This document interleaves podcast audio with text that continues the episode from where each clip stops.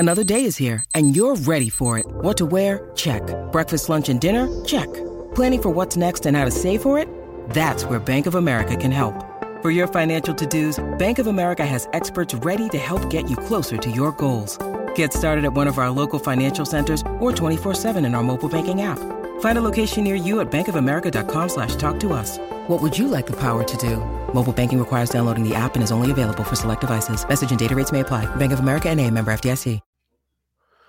We're back with another edition of the Waiting for Next Year podcast, brought to you by Evergreen Podcast Network. We're live on Facebook, Twitter, Periscope, YouTube. I'm your host, Josh Blaha. Tonight, I'm luckily joined by former Waiting for Next Year contributor and now the O B R X and O extraordinaire, Browns go-to guy for anything Browns, honestly, Jake Burns. Jake, thanks for joining me tonight, and how have you been? Well, first of all, my pleasure. Some kind words there. Um, you know, I'm I'm just uh, I'm just a dude, man. Just a dude who watches a lot of football. I'm good. I'm good. Thanks for having me, of course, anytime. And uh, I hope you're doing well too, Josh. You're just a dude that knows a shit ton about Browns and just X's and O's. It's crazy. Just like I'll I'll literally after work on Monday, I'll just like scroll through your timeline just to see the film clips that you bring up. Because I trust anything that you say, I trust. I hope most of the time. yeah, I can. I can. But leave seriously, real, real quick. Yeah, but to. seriously though, you're when it comes to Brown stuff, especially film and X and O stuff, you're my go-to guy. So anytime I can get you on the podcast, I want to get you on the podcast. So here we are. All right, let's talk Browns. Five weeks into the season, they're three and two. Could easily be five and oh if they knew how to finish off games. I guess first topic. I hate that it has to be the first topic, though. Baker Mayfield. He, the shoulder injury obviously hurt him a little bit. Um, it affected his accuracy for a couple games, but he got the accuracy back Sunday in uh, Los Angeles. I'm not too worried about the way he plays the first three and a half quarters. But so far in Kansas City and L A, I am worried about how he finishes a game or lack thereof. Yeah, he's he's playing uh, about C plus to B minus football. His grades sort of bear the same metric as that number. He is not taking advantage of every opportunity presented to him. Uh, I think that there have been several different plays that he has missed down the field to, to the tune that he could have upwards of ten touchdown passes right now. It's not been perfect, but he has been good enough to win most of their games with, which, you know, it's a matter of how you want to view quarterback play. If your quarterback play is viewed through the prism of my football team's winning and I look at the box score and it looks right, cool. I mean, that's fine. That, football is not consumed the same way by every single person. If you are interested and how Baker is really, truly playing uh, snap by snap. If you're interested in how he gets to a different level, how does he get the national respect that nobody seems to ever want to give him? Is there a reason those people think that?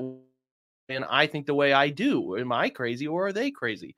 Uh, there's granular stuff to study with quarterback play, believe it or not. It's not all just pick up the numbers and look at them and here it is.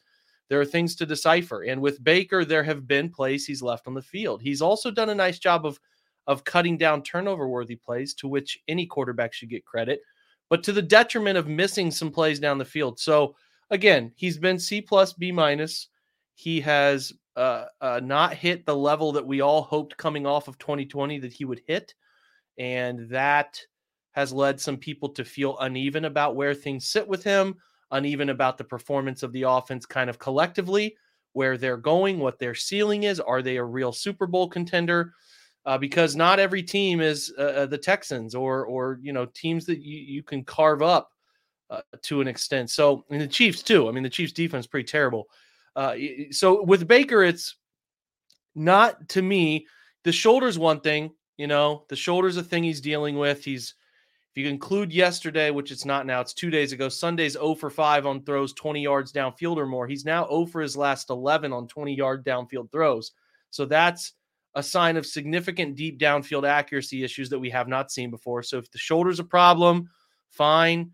Uh, if there's some uneven uh, feelings about his offensive line in front of him, fine, but he's got to be better. Like, we think there's enough talent when healthy to be a Super Bowl contender on both sides of the ball, but can, when the Browns are backed up, and you referenced it a second ago, Josh, you know, when there's a minute thirty on the clock and no timeouts, or there's a minute left with a couple timeouts against Kansas City, uh, can he move his team down the field and score big touchdowns? So that's the stuff he has to prove, and that's where some of the frustration sets in. I mean, it's a wide, diverse fan base in terms of opinion on the quarterback. There's a faction that will never let you tell him he does anything wrong.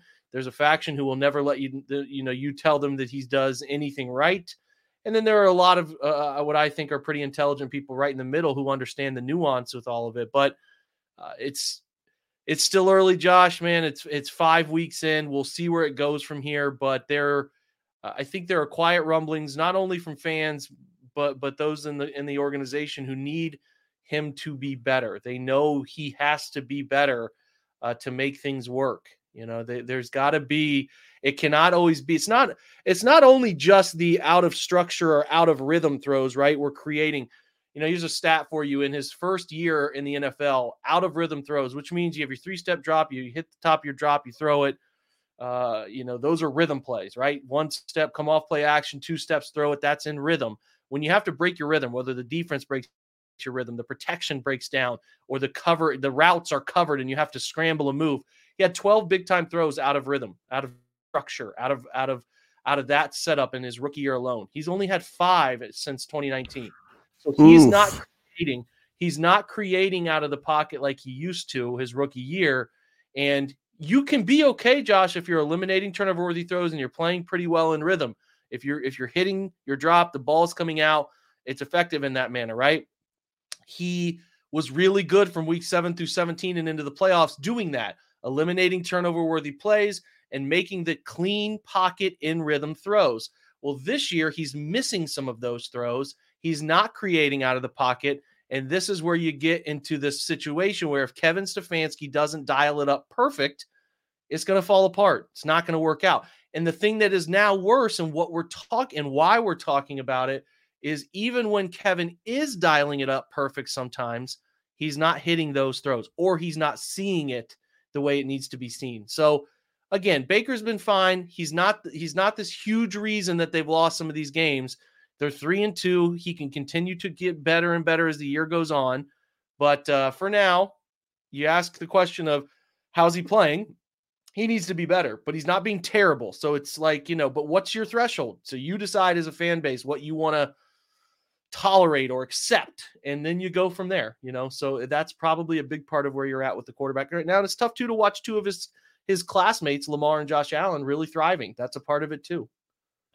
Absolutely. Yeah, I mean, as you brought up, Josh Allen, Lamar Jackson, them doing really well, and Baker, now I wouldn't, like you said, he's not struggling, but he's average. And with how much talent the Browns have, I feel like a game manager type quarterback, like if you want to go back to Ohio State in two thousand two, two thousand three with Craig Krenzel, he was a game manager. He had enough talent around him where they could go out. I, I equated Josh to this, like he's an artist. So there are quarterbacks who are artists who can yes. create, they can take a blank canvas and they can create something beautiful, even when maybe the things around them to do it aren't ideal. Can create beauty that way. Baker's more of a trace it guy right now. He's a tracing artist. You know, if somebody lays I out the thing they metaphor. want from him, he can trace it pretty well. That's kind of who he is. Is he ever going to be a guy who is a genius at the position? Not just a genius mentally, but physically. I don't know. I don't know. And I don't know that he ever will be. We're three and a half years into this thing, and that's kind of the best metaphor I have for what he is. Now, you can win with tracers. You can, you can win with those guys, but Uh, you know, it's again, it's again what your threshold is, and not just what our threshold is. It's what the the the, the Cleveland Browns threshold is. What do they want from that position? Do they view it as we don't want to hard reset the quarterback spot, so we will build and do every single thing imaginable to help him get there, help us get there? Or are they going to say we're not going to sign this guy long term, and we are going to try to to play the dice and believe in our process and try to pick a quarterback we think can do some of the things Baker can't? Huge, huge, huge decisions looming there uh, that we don't need to get into right now. But really, that's how I sort of view uh, the the the whole Baker Mayfield setup right now. I absolutely love that metaphor. It was like perfectly said. And sometimes for a tracing quarterback, you need them to be an artist, such as the last possession in Kansas City and the last possession in L A this past weekend. And I'm, I'm believe me, I'm not hating on Baker. I think he's doing just fine, but there's times that he needs to step up and he hasn't yet. But then again, we're five games into a seventeen game regular season. There's still plenty of season left.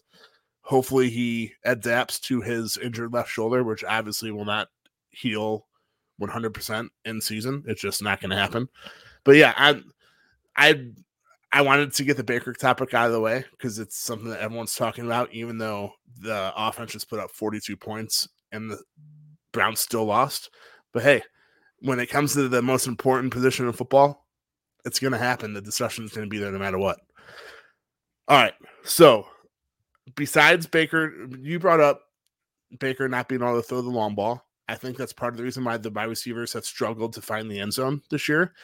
Also, with Odell coming back from a torn A C L, Jarvis missing time the last three weeks, there's just a lot of the wide receiver room has a lot of talent, mm-hmm. but I haven't looked at their stats as like a whole. I know there's some way to find it, but I could not find it before hopping on here. They won. I don't think they have a touchdown this year as a group. And two, they have to be one of the lowest groups, like group of wide receivers as a whole in the N F L in terms of wide receiver yards, correct? Yeah, uh, not to rain on that that stat. I mean, Rashard Higgins did just catch their first wide receiver touchdown on Sunday, so that you are correct. I forgot that about helps. I, I guess yes. yeah, it's all good. It's not a. It wasn't a memorable play, so you know that's their first. You know, some of it too is quarterback delivering the football. Some of it is opportunities are low. With the Browns, uh, they they play, I, I think that they lead the N F L by double the amount of the second team and thirteen personnel. So that automatically means that you're only going to have one wide receiver on the field for a, a thirty, forty percent of your total play snaps. Like I'm looking at yesterday's data. I just did all of my charting. Uh, I should say yesterday again. It was Sunday. They played twenty-two snaps from thirteen personnel out of sixty-eight. So you know, do the math. It's it's it's around the twenty percent mark or something like that. Uh, it's above it. They they they they do. God, that's terrible math. They're they're near thirty percent or a little over. Good good gracious, I'm an English guy. I, I was, um, yeah, you're good. You're good. You're good. Yeah. I'm so that that that, that automatically like eliminates a lot of opportunities for the wide receiver group. So yeah, it's a mixture of everything. It's a mixture of uh, quarterback missing real chances to deliver downfield to them, or the offensive line being just a bit off to protect him on some of those shot throws. And again, you got to be on the field a lot. A lot of teams run a lot of eleven personnel. I mean, there are like eight teams who haven't run a single snap of thirteen personnel. The Browns have run like ninety this year. I could pull this up for you in two seconds. I can. Kevin Stefanski is making up for all the teams that don't do it. yeah, it's that's crazy right. How often he does do it. And I mean, yeah. But when you have David Njoku doing what he's been doing, especially in on Sunday, you mm-hmm. have Austin Hooper being one of the highest paid tight ends in the league, and then you have Harrison Bryant. I mean, who's not going to use three tight ends sometimes, and even two tight ends are. I mean, I'm fine with them using. It not only brings an extra blocker at times, but it also yeah. if you have David Njoku and Austin Hooper. Use two two tight ends as much as you want. They've run eighty snaps of uh, thirteen personnel. The second place team, ooh, excuse me, second place team has run forty-five. So uh, they do a lot. They've run. Here's even a bigger nugget for you. They've run eighty snaps of thirteen personnel. They've only run sixty-four snaps of twelve personnel. So they don't. They are either in eleven personnel or thirteen personnel. And there's really, you know, some some middle ground there with twelve. But and then, two, think about it, Josh. If you combine twelve and thirteen personnel and you say sixty-four plus eighty, you're getting into well over the fifty percent number, which eliminates a normally uh, in the N F L these days a wide receiver on the field right there. And then you get even crazier and you wanted to go look at like twenty-one personnel or twenty-two. So they've run, if you look here, they've run ten more plays of twenty-two. So that eliminates a wide receiver. If you go twenty-one, is also going to eliminate a wide receiver. They've run thirty-five plays from tw- – so they're not – their opportunity for wide receiver play is lower than almost anybody in the league as it is. You mix in missing some of those big plays, you can see where like in the future here with the big decisions on Jarvis and Odell's contracts, you're not, you, are, are you really spending your money wisely by having those positions filled by expensive players? That's something you have to ask yourself. So we'll see what they end up going with in the future. They already showed us that they're going to spend money at tight end with Austin Hooper. But yeah, like you said, it's one of those things where if you're going to use tight ends that often, you might as well put the money in the tight end room and get a good blocking tight end and a good receiving tight end and just, you know, throw in my receiver that can catch the ball and make some plays sometimes. I yeah, I never I I guess I haven't really thought about that, but yeah, with those stats and twelve personnel and twenty-two and all that, I mean, just throw in a wide receiver at times and there there you have. Although I guess when you throw in a wide receiver, if it's like Anthony Schwartz being a rookie, I'd rather have Jarvis out there, but when it's money that you're talking about and the salary cap that you're talking about, I'd rather have a really good tight end than I wouldn't say yeah, than a really okay, good so wide receiver, but compare it to uh compare it to some other teams. So the Browns have run eleven personnel, one hundred, and we take that away one hundred thirty-seven times, okay? Let's talk about what the Cardinals have done. Let's find the Cardinals, and I can pull this up for us in just mere seconds. And the just Cardinals have, have like eight thousand wide receivers.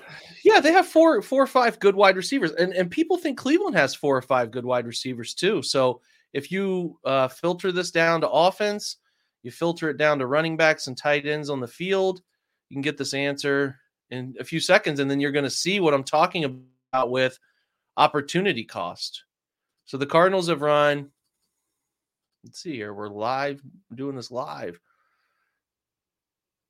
All right, so if I'm looking at the data right, they have run one hundred seventy-five, so that's a huge uptick. If you go to, t- here's even Cincinnati. Cincinnati is huge eleven personnel team. Let's do them real quick. I mean, you can just see why, like Jamar Chase, Tyler Boyd, T. Higgins. Now, T. Higgins has been hurt a little bit, so that might have, it might have changed some of their thought process here as we should look at, uh, you know, possession is probably important there. So, you know, you're looking at the offense and not the defense, right? That would always be important because then you're looking at how many they've faced. Don't want to do that. Live stream, folks. It's possession, offense. So, okay, so on-field running backs is one. On-field tight ends is one. We can get it right. two hundred eighteen from Cincinnati. So, you know, you're looking at ninety more opportunities for you know, multiple wide receivers on the field. So there's your difference. That's why they don't get the great production. They have to be perfect, right? They have to be perfect when throwing to these wide receivers sometimes because the route numbers aren't as high. So there you go. Yeah, so I guess it's that, the usage like you just distressed, and then the injuries too. I mean, Odell, I, he might not – I feel like he's not one hundred percent, and we won't get into the chemistry issue. I don't think there is one. If there is one, there is one. I'm not going to – we're not going to get into that. And then Jarvis being out. I think Jarvis – Baker has missed Jarvis. I mean, I, that's pretty clear. It, I mean, I think the game in L A would have gone much differently if Jarvis is in there for those third and short plays and stuff like that. But I mean, it is what it is. The Browns are three and two. The offense just put up forty-two points. So us complaining about the offense too, I guess, is kind of tough because they literally just put up forty-two points and lost. Again, it's what your expectation is. The N F L is driven by passing. So you want you you know you watch Justin Herbert throw four touchdowns. You watch him throw for three seventy. You know, it's great. Like I, I've been harping as hard as I can about how special the Browns' two running backs are in this offensive line and how we should be appreciating it more. But you want your quarterback to be a large part of it, to know that you can throw on anybody and you're in every single game. And when that that doesn't happen to an extent, you know, again, a reminder, the Browns have not been a great yards after catch team. They've not been good in that metric for a year now, but they put up two hundred yards after catch in that game. So only one hundred yards of Baker's were, were thrown in the air. two hundred came from guys making plays on the football and creating extra yards, which is great. Every quarterback deserves yak yards. Hell, Justin Herbert in the same game had two hundred fifteen or maybe even two hundred twenty. So that's all fine and dandy. It's great. You just uh, you have to keep some perspective with this stuff, right? Like you, you just got to see how it all fits together, and, and, and your expectation for offense is what's going to determine your happiness. Like if you don't, if you get bothered by the fact that they're not scoring touchdowns through the air and they're running for two hundred thirty yards, yeah, you're probably like, What's wrong with the Browns offense? Well, they're, you know, you put up five hundred yards. So that's not just passing. The N F L's got this frame of mind thing where it's like everything is delivered. The happiness gets delivered to you through how many passing yards your quarterback has. It's not, it's not the case, man. If you can run, you can run. And that's like becoming so esoteric these days that it's hard for teams to defend. There is nobody that has shut down Cleveland's running game in a neutral situation, either close seven points to, to, to seven ahead or whatever. Nobody's shutting them down. So it's again, it's, but nobody hops on to debate the best running back in the N F L. They want to debate quarterback tiers. That's all they want to talk about. So that's what you get. Yes, I completely agree. And before we move on to running back studs, I do want to talk about Nick Chubb and Kareem Hunt. It's worth noting that the Browns became the first team in N F L history to mm-hmm. total five hundred plus yards, forty points, and no turnovers and lose. So as much as you want to blame anyone on the offense, it was literally the first time in N F L history. So on to the best running back duo in the N F L, even though some people like Bill Simmons may disagree. Kareem Hunt, Nick Chubb. It's awesome to have when either when either of them are on the field. I have complete trust. I mean, you can say Nick Chubb should sometimes get more carries. It is what it is. I like that they're uh, Stefanski's keeping them fresh, but it's awesome to have two running two. I'd say two top ten running backs in the league on the same team, and I mean, watching them be fresh against a tired defense in the fourth quarter, I get so much enjoyment out of that. Yeah, it just all I'll say is they're really good. You don't mean, need me to sit here and bend your ear about how good they are because I think you can all see it. Uh, they're they're different, unique in how they approach the position, how they play the position. Just enjoy these dudes because you'll never you'll never see a skilled tandem like this in Cleveland the rest of your life probably. It's rare to see two guys who are as equally adept at doing this thing and can make it work and are are uh, Uh, unselfish, not demanding things from the franchise and all of that. It's just, it's really rare. It's really rare. And uh, that's all I got, Josh. Not a great answer, my friend, but just enjoy it because when it's gone Absolutely. And you can't run the football anymore and you're mad about it, you're going to think back to, boy, I really missed twenty-seven and twenty-four and what they were able to do. And I'm just telling you, it's going to hit you in the face someday uh, where you're sitting here getting mad about quarterback play all the time and, and you're not enjoying Uh, the gift that is these two running backs on a football field. Absolutely. I couldn't agree more. Before we move on to the defensive side of the ball, the offensive line, considered one of the best groups in the N F L. Injuries have cost mm-hmm. them. Jed, what is your opinion on Jedrick Wills? Do you think, well, the Browns actually finally sat him out for a full game instead of taking him out there with him at like seventy percent and him not being able to fin- finish the game. I like mm-hmm. that they took him out and let him rest. I think that's huge for his for the long term because I feel like as Browns fans, we're not used to thinking long term in the playoffs. Yeah. But this year we should. Um, what are your thoughts on just the offensive line as a whole, the injuries, whether it's Wills? I know Conklin came up uh, limping on Sunday, Hubbard being out for the year, Nick Harris, his injury at. Is the depth and the talent on the offensive line taking a hit due to injuries, or what are your thoughts? Yeah, I mean, Jed gets rolled up the, the first quarter of the or second quarter of, of game one, and it's a high ankle. I mean, I don't even know what kind of ankle it is or whatever, but he's clearly not moving as well as he traditionally moves. Go back and watch his rookie year snaps. That guy gets off the line as well as anybody, and he's not moving well, so he needed a week off. He could probably use two or three weeks off, to be completely honest with you. You lose Chris Hubbard, who's your swing tackle that you were counting on. You let you let Kendall Lamb walk because you thought you could get by otherwise. Now it's looking a little tough, right? But you, you're not expecting to lose Hubbard. The triceps, clearly they thought he could push through it and figure it out, but he couldn't. So they I R him. You don't really have anybody on the practice squad that you love. And, and James Hudson is a guy you really, really, really want to be patient with, but now you have no choice but to play. Nick Harris is beat up.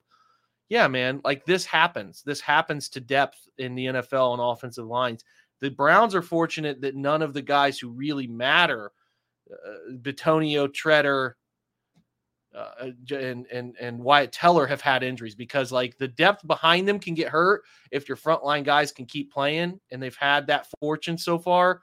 But if they lose one of them or they lose Conklin or they lose Jed for a real long period of time, the way that the depth behind them is beat up, it's almost like tradable or go find some street free agents to sign to get uh, some security here because they are beat to hell uh, at the positions behind the starting guys. So uh, I don't know, man. I don't know much about them. I don't we're gonna have to see who they end up putting up on the roster and, and, and rolling with. I think I saw they signed back Alex Taylor today, who's a nice developmental young player. But I don't know, man. James Hudson, it's okay. He's trying. They're going to keep scheming to help. Blake Hance is not a tackle, but he's trying his butt off. Michael Dunn sounds like he's getting healthier, which does help me feel better about something happening to somebody along the interior. He can step into play because I'm very high on Michael Dunn. But, uh, yeah, it's it's being tested. But the silver lining of what's being tested is that it is not the guys that matter most. So you keep your fingers crossed and you knock on wood that that doesn't come to fruition at any point this year. Absolutely. Yeah. I mean, when, when, because they're good, Josh, they're really freaking yes. good. And I break them down every week. And it's yes. another case where we're spoiled by how good these guys are. Cause you forget what bad offensive line play looks like. I mean, you don't break down the Jags or you don't break down the Broncos, or and, and no offense to some, I could name some team that's playing pretty well along the offensive line, but like the Steelers. You, yeah. Well, yeah, sure. The Steelers and the Bengals are very inconsistent up there too. So we get all honed in on our group of dudes here in your team that you care about. And you forget that there are some really, really tough offensive line situations. And when you get into those situations, it's not fun. It's really not fun. Absolutely. So again, yeah, health is obviously a, an issue. Hopefully it's not too big of an issue going forward. Let's transition over to the defensive line. Miles Garrett, Jadeveon Clowney, who was missed on Sunday, Tack McKinley, Malik McDowell. I love what they're doing up front with those front four. Yeah, the, the the brothers Malik or something. I don't know what the nickname is, but those two dudes are playing pretty good. I think Malik Jackson graded pretty poorly, but uh, I still think he plays really good. He, he's high motor. He's high effort. I think he's pretty good. I think he's good. I think Malik McDowell has alleviated a lot of concerns we had about a second defensive tackle. He continues to get better and better every week, in my opinion. Very tough block, had a great sack on a twist stunt, a Tex exchange play there with, with Miles, where he ended up splitting the guard tackle on the high side, getting into Herbert on the back. Uh, he's good. They're good. And Jordan Elliott has been the perfect role player there, playing some snaps uh, the way he has. You know, you mix in Andrew Billings getting a couple snaps here and there, and what I thought was going to be a perceived weakness of the defensive tackle room, I think they've been pretty dang good. And then Miles is Miles and somehow finds a way to reach new levels every year. You hope he can really string together seventeen straight because he's got defensive player of the year written all over him if he can. And then when Clowney's played, you know, I, I know he just missed his first game, which was really weird. He went all week with an elbow label and then is a knee injury and, and is why he was scratched. So it's very strange and concerning because he's had knee trouble. So you don't love to hear that. But when he's yes. been playing, he's been so good. I mean, he's just, it doesn't pop on the stat sheet, but that's what we knew about him. He anchors his side of the field. He plays the run game viciously. He pressures the quarterback relentlessly. And maybe he doesn't, it's just a lot of weird luck. Like he'll be there, but the ball gets out barely, or the quarterback flips it at the last second. Like, he's good though, man, and he's the perfect Robin to what Miles does on the other side. But you got to talk about Tack McKinley too, who's playing his butt off. And I posted a clip of him today with a nasty bull rush. Like I just, he played forty-three snaps, which is obviously a season high for him uh, this past Sunday. Uh, but his is his motor, his effort, which is what made him so interesting and compelling to Atlanta to select him in the first round, is there. It's live, and he's playing really, really hard. And this is what we were hoping we would see. You know, we went through the scare there. He was clearly dealing with something personal. It's not our business to know what it is. It has never come out. It doesn't need to come out, but he was dealing with something in preseason, and we were afraid of losing him for that reason, because he can be a rotational difference maker, and he has been. He's been playing really good football, and he had, I think, four more pressures yesterday, Sunday. I keep saying yesterday, uh, Sunday. So, yeah, the defensive line is in a really good spot right now. They have to – They really have to shore up the consistency of run lane discipline, rush lane discipline with these mobile quarterbacks that are coming. You got Lamar twice. You got, you know, you got uh, Kyler Murray coming this weekend. You got to really shore that up, because even Joe Burrow can get out and run on you if you if you don't, uh, because you really don't want to dedicate a spy to those players. So that's a, that's an area I'd like to see them get a little better at. But they they're you know they're playing the run really well. Uh, it's it's uh, it's tough to be bothered at all by how the defensive line is playing right now. Yeah, I mean, I love what they're doing, led by Miles Garrett. When Jadavian's healthy, that is a lethal one two punch. From the front four to the back seven, I'm very excited about J O K. I think he's proven mm-hmm. a lot already through five games. Um, Denzel Ward, if he can stay healthy. Greg Newsome, same. But I really liked, I know they gave up forty-seven points. I really liked the way that Greedy Williams and A J Green played for the most part on Sunday, and the, with the way they've played all season. And keep in mind, I know it's been talked about millions of times, that defensive pass interference penalty, it should have been offensive pass interference. That was on A J Green. I just feel like they were thrown into the fire given the injuries, and they've played pretty well for the most part. Yeah, if, I mean, we could go one by one. The linebacker room, Malcolm Smith has done admirably when when tasked with filling in for uh, Anthony Walker. Now, he did not play. He only played three snaps Sunday. I'm not sure what the reasoning was for that. I mean, I know Walker is their guy. Uh, I know they like him. I just thought Malcolm Smith deserved a few more snaps, but they clearly wanted to play J O K, who I think got in the mid-sixties. He was all over the field. He was on there for a long duration of the game. Uh, and J O K is different. Like, he just moves at a tempo that is different from everyone around him. He clicks and closes when he deciphers a scheme. Uh, if it's outside the tackle box, that sideline to sideline range you want to talk about, phenomenal. He'll bring the he'll bring some hit. You know, he's not a big dude. Clearly, we knew that, but he will bring some force behind him. And, and a lot of people were really afraid about how he would handle inside the tackle box linebacker play. Uh, could he handle offensive linemen getting into him and connecting with him and shedding them? Well, he doesn't let them do that. I posted a clip on my Twitter feed today of what he does. He's very jittery, short area quickness to where he'll give a two-step move that defeats an offensive lineman inside the tackle box, but doesn't lose gap integrity at the same time. So he'll be there for his run fit, but he won't let linemen get into his core. You can't block him if you can't touch him. And that's why I thought he could still be successful as a box linebacker. He's playing great. He's got a really nice feel for run. Uh, sorry, for pass fits, where he's supposed to be, how he's supposed to cover. Nice knack for punching the football out, too. He forced a fumble there on the sideline on Eckler Sunday. So, I again, I said it today. I think he will be among the best at his position in no time, playing great football, grading out extremely well collectively for the season. The Browns' second best defender, in my opinion, from a consistency standpoint behind behind Miles. Uh, others in the linebacker room, Sione Takitaki playing a really nice will role. He, he plays about fifteen to twenty snaps a game, played seventeen snaps Sunday. Had two or three stop tackles. He'll play the run game physical. You don't want to expose him in pass coverage too often. Still the case. Better than he was years ago as he's matured in the N F L, but a really ideal four three Sam linebacker in base sets when the team plays two, three tight ends or a two running back set, right, Josh? So uh, I think he's he's okay for them. In the back half, yeah, Greedy has been a – and Greg, and Greg Newsome too. When both have played, they've been like, man, these guys look right. Like, this is the Greedy we thought we were going to get when they got him out of L S U two years ago. He looks yes. right. He's moving right. He fits the scheme. He's got a great comfort in it. Now, remember, he didn't get to play in this scheme last year. He only played under Steve Wilkes, so he's playing a little different scheme, a little different coaching. I think he fits really well right now and has a great feel for things. Two highly graded over eighty coverage games.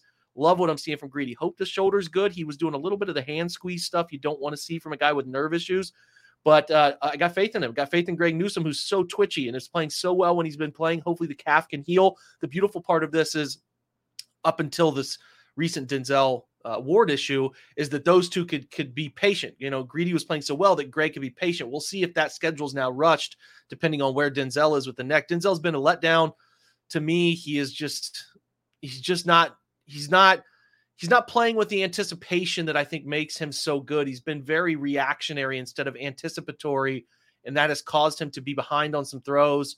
I thought he started to bounce back against the Vikings. He, he made a nice play downfield in that Justin Jefferson fade ball uh, to break that play up late in the fourth quarter. Had some nice jumps on, on a couple different schemes. I thought he started to show glimpses in the Minnesota game of the Denzel that we all know is there. Now, again, it's week five, Josh. He's got a neck injury. He only plays nine snaps. He's hurt again. Is he going to miss another game? And, you know, availability is the best thing a guy can have. And we would be looking at four straight years of a guy missing time with injury. And that comes into play when he's demanding top dollar to play corner in the N F L. The data says he's missed four or more games every single season in the N F L. Right about four is his number. He's missed a quarter of almost every season he's been in the league. We'll see if that doesn't continue, if the neck is fine. But I didn't even see anything that really, like, he was on the field, non-contact, and then was like, poof, he was gone. And I don't yep. know when it happened. Maybe it happened plays before that. I didn't see it. I'm going to try to go back and watch, but he was just gone. So uh, if he can figure it out, you know, you want Denzel on the field, but A J Green, listen, man, he's continued to, to make strides. I made note of it in camp. I was impressed with him. He only allowed his first real extensive time. The Minnesota game, he played one snap, and ironically, Minnesota targeted him. He was right in K J Osborne's hip pocket, thought he was going to make that play, didn't make it, took a heroic catch from Osborne. But again, he was, I think, three catches on nine targets for like twenty-five yards in this game. He had that, that was a bogus pass interference call on that fourth and four that I thought he was being held. The N F L's got to say something about that. I think eventually they will yes. on the blown call report. But uh, again, dude, like everywhere he's supposed to be, according to what I've seen on film, was very good at reading schemes, feeling them out, was in Mike Williams' hip pocket a lot of times. I like him. It's this is your fourth corner. This is your fourth corner. He can play. He's an N F L dude. Like, he can play. I don't know what his ceiling is, but for now, I'm like, I have no fear of him being in the game if the communication is right. From the back half, John Johnson's been a letdown. Uh, and I don't know if it's tied to John not playing the position the Rams had him playing. Uh, I don't know if it's learning a new defense. I'm not giving up on John Johnson. It's early as hell, but like, it's just not the same guy that I watched on film with L A. And again, I don't know if it's because he's being asked to defend the deeper portions of the field like all game instead of creeping into the box and doing some of the Swiss Army knife things he's been really good at in his career. I'm not sure. I just know that he's not playing the level of football they want him to play or need him to play, because it could be any number of reasons. Now, they did give him the green dot this past week to place the trust in him to call the plays. I don't know if that was a reason for mis. I don't know. It's all conjecture, but I just, I feel like John has not been the guy that we had thought he was going to be. Now, there's a ton of games left to play. Can figure it out. Could all work out, but he's not, he's not doing the things or making the impact plays. Let me put it that way. He's been fine, but he's not making the impact plays I think we all expected out of him. Ronnie Harrison, tough, because he's been kicked out of one game and then he was hurt in the other game with the mild. So he's really only played three games, and he played really, really poorly Sunday from everything I gather from the communication aspect that was burning them. But I still like Ronnie. He's versatile. He'll play dime backer. He'll creep into the box. He'll sit middle and play that cover three lurk. He can handle those things. I think he's a good enough football player. I don't know what the money will be, and I don't know if Cleveland will be interested in him long-term, but for the versatile safety position, if you can move Ronnie closer to the, sorry about that. If you can move Ronnie closer to the line of scrimmage, it's probably better for your defense. So uh, take that for what it's worth. They've been bringing on Grant Delpit in dime situations, dime uh, meaning multiple six defensive backs when they, when they want to move Ronnie down close to the line of scrimmage. Grant's been eased back into things. This is third week. I thought he got exposed a little bit last week or on Sunday here is uh, all, all their safeties did, ironically. Uh, but, but, but Grant is doing the things that I wanted Grant to do. He's moving well. He's tackling well. He made a great play in the Minnesota game, lunging and breaking up that Adam Thielen ball on the sideline, tracing it down, running it in the hip pocket, doing everything you want. I have high hopes for Grant Delpit the rest of the year. I think it's going to work out just fine. I think he's a nice player. They obviously didn't play well Sunday, but for a quarter season check-in, coming off an Achilles rupture to where he's at right now, I think it's only going to get better from here. He's just going to keep getting more comfortable. They can use him versatile, slot player when they want him to be, can be a deep half safety, can be a single high free safety. Only twenty-three snaps Sunday. I'm not sure if that's tied into the blown coverage. Maybe Joe Woods was a little bit upset with him. They only played fourteen dime snaps anyway, so that means they didn't really prefer to play him over Ronnie Harrison in those two safety sets. We'll see where that goes. Uh, Troy Hill, again, up and down. He was, he's been really, really good in some games. The Minnesota game, I thought he was phenomenal. He's tackling really well, which is good for your knuckle, your nickel. Sorry. You need your nickel to be a really good tackler in space. Uh, when you combine the word tackle and nickel, it comes out weird like that. Uh, you need him to tackle in space, and he's doing a pretty good job of that. There have been some games where he's covered well. Uh, this this game Sunday, he did not cover all too well. Gave up two first down completions on key pivotal third and one on a fourth down, a fourth and seven in the third quarter. Cleveland's up twenty-seven thirteen. You needed to stop. He gave up a sail route. It was tough. He got called for a holding in the first quarter on a on a on a drive where it would have ended because Herbert threw it away. And I don't know why he was just grabbing the tight end in the middle of the field. It was strange. There was no reason for that. He was in the right position. So, again, uneven. He had some really nice stop tackle plays in the game, too, but his coverage marks were bad. I think he gave up six of seven catches in his direction for seventy-six yards. Ronnie Harrison gives up, I think, seventy, uh, eighty yards of his own, and he's credited with giving up three touchdowns in that game, which I agree with right now. And Grant Delpit's responsible for set one hundred two yards of his own. So you add all those up, guys, you're looking at three hundred yards, close to it. And that's where this game was lost, the communication mishaps in the back half and poor safety play. But it's not the end of the world. You live and you learn. You get better. The guys are good enough to handle what they're being asked to do. Just get on the same page and, and things can be okay. But the defense has been uneven. It's been up and down, new personnel, getting things figured out. Uh, we've seen some dominant flashes, Josh, and we've seen some flashes like we saw in just the second half. People forget that first half they held the Chargers to a buck sixty-five and thirteen points. They were playing well at halftime. And then the floodgates opened, and they couldn't get a stop. They couldn't get off the field. All those fourth down conversions, four fourth down conversions in the second half, couldn't get off the field. Got to figure out a way, man. Got to figure out a way. And it could come from a pressure uptick. I don't know. Herbert was two of seven when the Browns brought nine, five or more players. You know, a true blitz. Uh, the Browns truly blitzed seven times in the game, and Herbert was two of seven for twenty-five yards on those throws. Obviously was three hundred seventy yards and four touchdowns when they didn't blitz. So could we see an uptick in blitzing? I don't know. I just think that the Chargers really had them schemed up well in the second half, and the Browns busted a couple plays. And all of a sudden you're reeling and you're trying to defend when you got a lead, and it's just uh, the floodgates open. So uh, I think I think the defense has been fine. I think they'll continue to be a top half of the team, the top half of the league defense, probably settle in twelve to eight range, Josh, like something like that seems right to me. And that's good enough to win really important games in the N F L and really good enough to take into the playoffs and have a chance to win the thing, the games that really matter if they're clicking at the right time. Yeah, I mean, you just summarized that perfectly. I'm very high on this defense, especially at full full strength. I mean, yes, they just gave up forty-seven points. One, that was due to Justin Herbert just being out of his mind at times. Two, injuries. I mean, when A J Green and Greedy Williams are your two starting cornerbacks, when if, at full strength, they're C B three and C B four. Mike Williams and Keenan Allen are just, they're eventually going to beat you, whether it's their speed, their size. I mean, it, it is what it is. I'm just very, I think I'm much higher on this defense than some other people, but I think once they, the new guys get more chemistry with together and they learn the defense better, I mm-hmm. think this defense can be very, very good. And like, I'll, hey, I'll take the number eight defense in the N F L, especially once December starts and you have, you're giving the ball to Nick Chubb and Kareem Hunt and getting the defense tired, and then boom. And before we move on, I was, I was going to move on to our last topic, but you brought up the fourth downs. Are you, how do you feel about Kevin Stefanski's aggressiveness going forward on fourth down this year? Keep doing it. Keep doing it. Trust your players. Good. It's going to work out. It's going to balance out.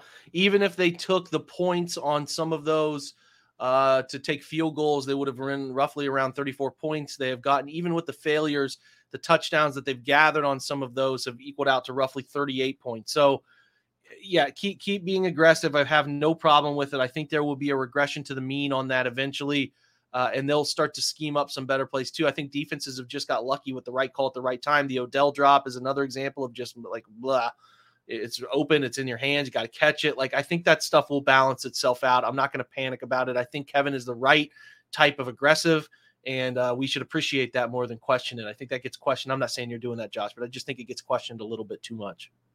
No, I completely agree with you. I love the aggressive play calling, so I'm I completely agree with you on that.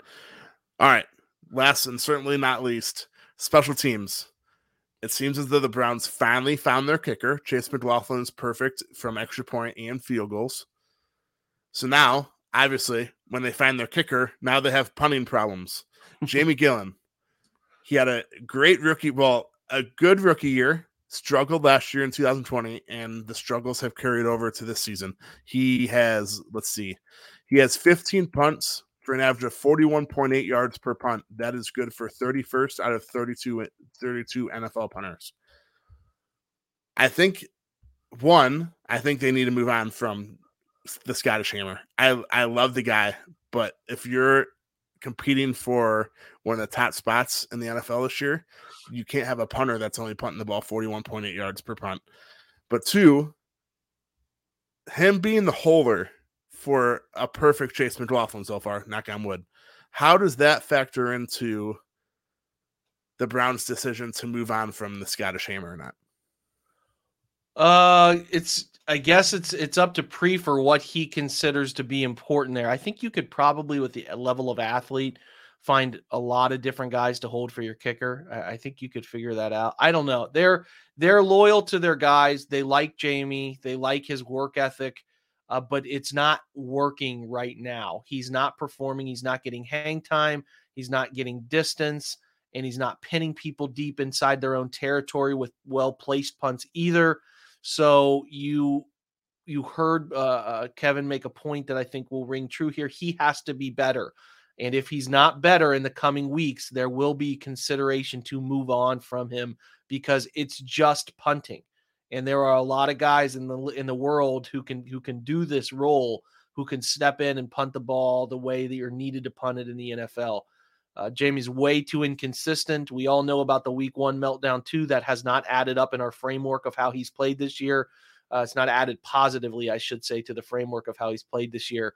So it's a it's a collateral uh, thing here potentially, right? Where everything collectively adds up. The drop punt that cost him maybe a big portion of that Kansas City game.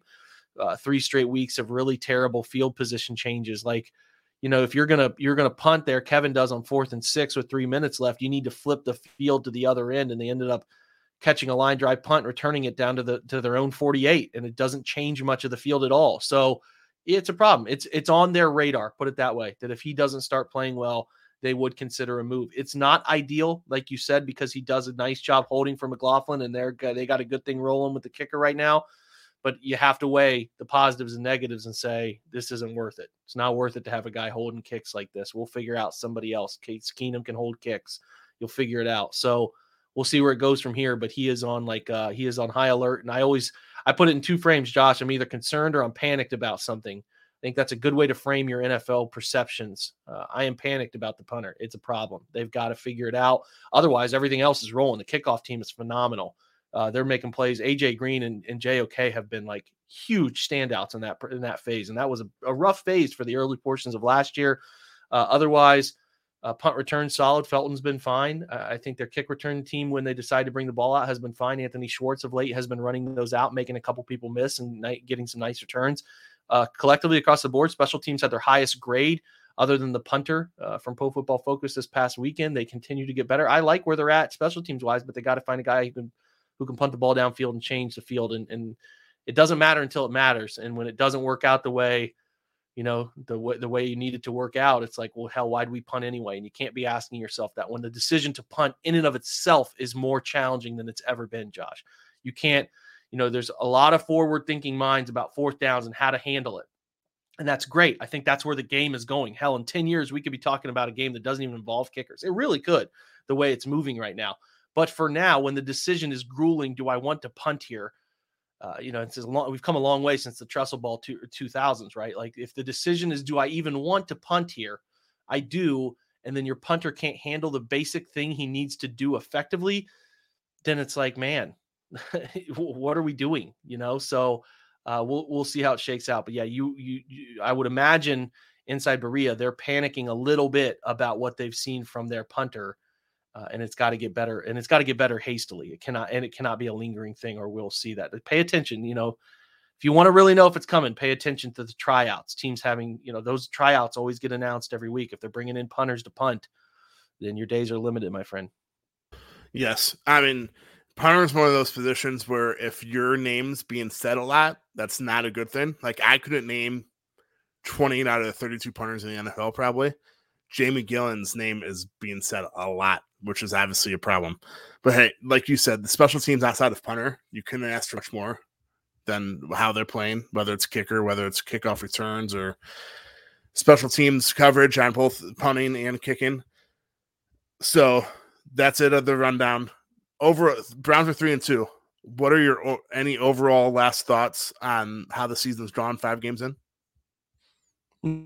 No, I mean, I, I thought that they could be three and two. I thought that was a logical outcome. It was a tough road trip. Going East Coast to West Coast is never easy.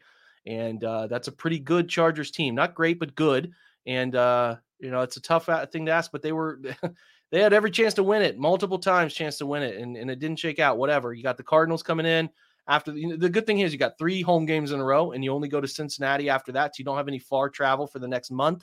You can you can play the Cardinals tough, then you get – Uh, a Broncos team that is extremely uneven uh, on a on a primetime stage, and then you get Pittsburgh, Cincinnati. Everything you want's in front of you still, man. Three and two, a couple of those those two losses are games that, man, you scratch your head. They could have won. They could be five and oh, but You're three and two. Accept the fact. Don't let the Chargers beat you twice. Don't let it linger into this week. Get it done. Uh, you move on from it, bury it, and and go win a winnable game. I know that the Cardinals are undefeated, but they're ripe to be to be picked off here, and I think they'll have a, a nice crowd at home to uh, to make it happen. It's really four o'clock, still a prime time slot. It's a big game. The N F L is going to be watching it closely. There'll be a lot of eyeballs. Hopefully, First Energy Stadium brings it and makes it a raucous environment. And you get to four and two, you can get to five and two, and then you play two home uh, home game with the Steelers, who are not very good, and then you go to Cincinnati and, and lay the chips down. You got every chance to be seven and two four weeks from now. So you know, take care of it, man. Yeah, I also had the Browns three and two. It's one. It's I guess it's kind of nice to say that they could be five and zero. It stinks too because they could be five and zero and they're three and two. But it also shows you the big picture where this Browns team could really be five and zero if they could finish the game. So it it goes both ways there. But Jake, fifty minutes in, we were we weren't planning on fifty minutes, but I appreciate you coming on, and hopefully we'll talk to you in about four or five weeks when the Browns are nine to ten games in the season. All right, man. I'll be here anytime, brother. Thanks for having me. Thanks for joining us, guys.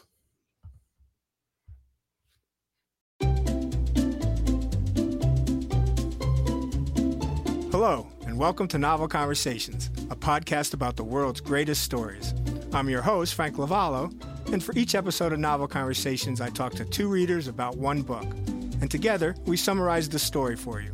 We introduce you to the characters, we tell you what happens to them, and we read from the book along the way. So if you love hearing a good story, you're in the right place. Our ninth season is coming this fall. Tune in to hear from some of the all-time great authors, Charles Dickens, Jules Verne, F. Scott Fitzgerald, and more. Subscribe to Novel Conversations wherever you listen to podcasts.